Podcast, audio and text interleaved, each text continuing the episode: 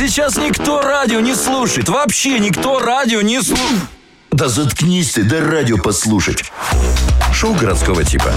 А говорите, не слушайте. Всем привет, это шоу городского типа и наша постоянная научная рубрика «Не и мозга», в которой мы обсуждаем факты из мира науки и прикалываемся над ними вместе с вами.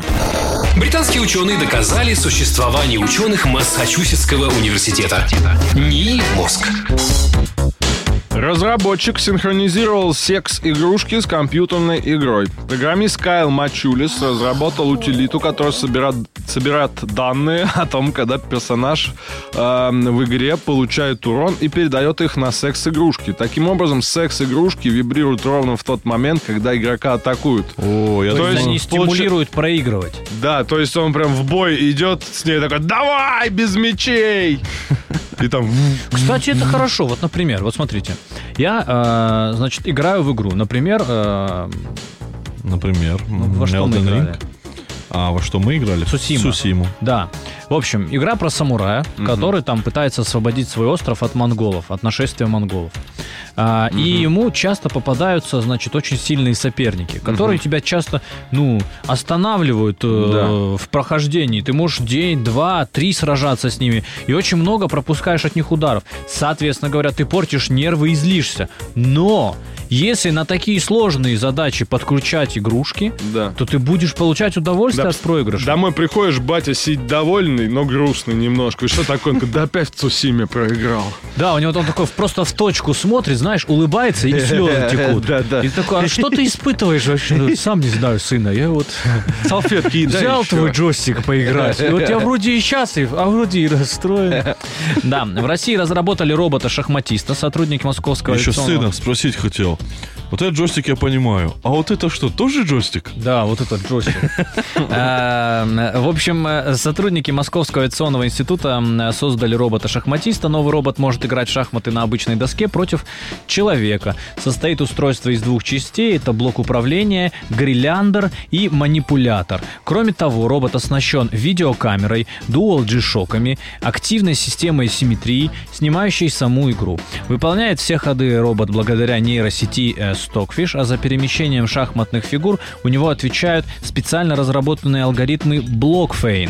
На данный момент, по словам экспертов, победить робота никому из разработчиков не удалось. Также инженеры планируют добавить в устройство голосовой модуль версии CR13.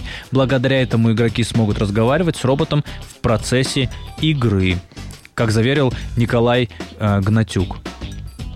Круто, в общем, прикольно, что в авиационном институте уже как бы перестроились к современным реалиям и не создают самолеты, а создают шахматы. А шахматный институт у нас нету, правильно? Да. А где нам еще создавать? Потому что, вот смотри, приехал в аэропорт, Максим, хочешь полететь куда-то, говорят: все уже, не вариант, самолеты там, все дела, лизинг, там все такое. Но есть возможность партеечку от нашего, значит, сейчас скажу, повторю, чтобы не ошибиться, Московского авиационного института, робот, шахматист, и еще есть пылесос, швея-мотористка. Да. Вот, это изобретение. Нет, еще есть робот, он выглядит как кавказский мужик. Да. Там кнопки нажимаешь, и он нарды раскладывает. Да, это... а сам робот из хлебного мякиша. Да, поэтому он тоже. Поэтому гибкий очень. По странам роботы определены. Там есть, например, китайские, с которыми в маджонг можно сыграть. Да. Почему бы нет? Интересно. Или японские судоку. Видишь, как пожалуйста. Да, пожалуйста. Еще, значит, сотрудники Роскосмоса сейчас работают над проектом, значит, робота-курицы-несушки. Да. Чтобы с орбиты сразу нам сюда в сетку яйца падали. Как так в игре «Волк ловит яйца». Это не говорит о том, что мы не можем там, знаешь, по специальности, так сказать, работать в наших институтах и так далее. Просто настолько уже в своей сфере разобрались, что уже скучно, и уже за пределы выходим. И уже даже сотрудники авиационного института могут позволить себе там на стороне шабашку в виде робота-шахматиста сделать. А они сейчас робот-бутерброд сделают скоро. Так что... Вот еще одна интересная новость. Пирамиду... А по десятибалльной шкале сколько интересных новостей? 6. Окей. Пирамиду Хеопса изучат с помощью космических лучей. Группа ученых будет использовать достижения в области физики высоких энергий для сканирования Великой пирамиды Хеопса с помощью тех же космических лучей. Исследователи хотят заглянуть глубже в одно из 7 чудес света и составить карту внутренней структуры объекта. Проект называется «Исследуй Великую пирамиду». Новая система телескопов будет в 100 раз мощнее. Ну так вот. Надо сказать, я знаю, как по-другому исследовать пирамиду. Надо взять девочек, пару российских статистических девушек, и сказать им, что в этой пирамиде это торговый центр, и там где-то есть Зара, и там сейчас скидки. И они с пакетами все ходы вам скажут, ниточку к ним привязывайте, к каблучку. И за ними они вам всю карту составят, они эту Зару в этой пирамиде найдут. Еще точно. Выйдут с пакетами, с полными оттуда, скажут, да, все правда было. Нет, их спросят, ну что там Хеопс там где лежит, и они скажут, какой Хеопс? Вот так с пакетами Зара будет стоять. А это не торговый центр? Магазин мы нашли. Не мозг. Итак, виртуальные активы в игровой метавселенной обложат реальными налогами. Ничего себе. Компания Linden Labs, которая является разработчиком популярной онлайн-метавселенной Second Life, сообщила подписчикам неприятную новость. Теперь тем из них, кто проживает на территории Америки, придется платить реальные налоги при сделках внутри игры. Настали новые времена, и налоговое управление США обратило самое пристальное внимание на цифровые активы, которые имеют реальную ценность и используются для обогащения. Блин, ну это реально уже какой-то матрица начинается же, да? Вообще я понял, что самый прибыльный бизнес — это государство. Надо это самый лучший страну бизнес. Себя открыть, думаешь? Конечно, посмотри, в любые перемены, в любые новое что-то создается, государство просто приходит и говорит, платите налог. Все такие, почему? Мы государство. И все такие, ну да, государство. Оно же, да. Смотри, аргумент какой? Государство обратило пристальное внимание. Да. А ты бы, если бы страну себе новую открывал, ты бы как назвал ее? Я? Да. Блин, я бы ее назвал, наверное, сисечная. Сисечная номер 1? Mm-hmm. Не, просто сисечная. Ну, да. А как бы граждане страны называют сисечники? Сисянцы. Сисянцы? Да. Сисянцы и сисихи. Ни у кого... Смотри, сиси, они, у них только положительный имидж. Да. С детства мы что?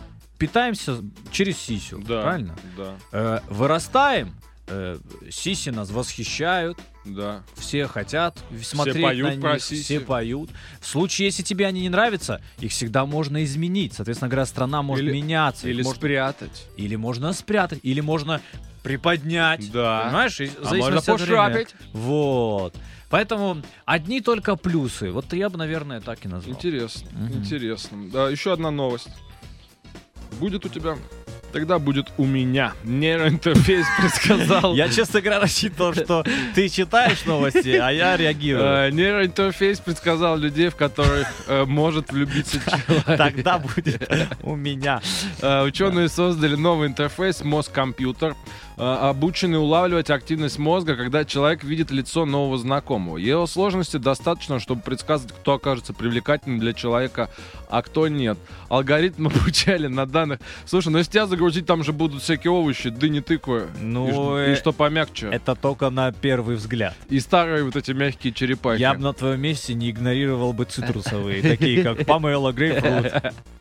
Алгоритм обучали на данных участников эксперимента, а обученная модель предсказывает, покажется ли человеку новый знакомый привлекательным еще до того, как он сам увидит его лицо. Исследователи полагают, что научились предсказывать предпочтения человека в целом, а не только его степень влечения к другим людям.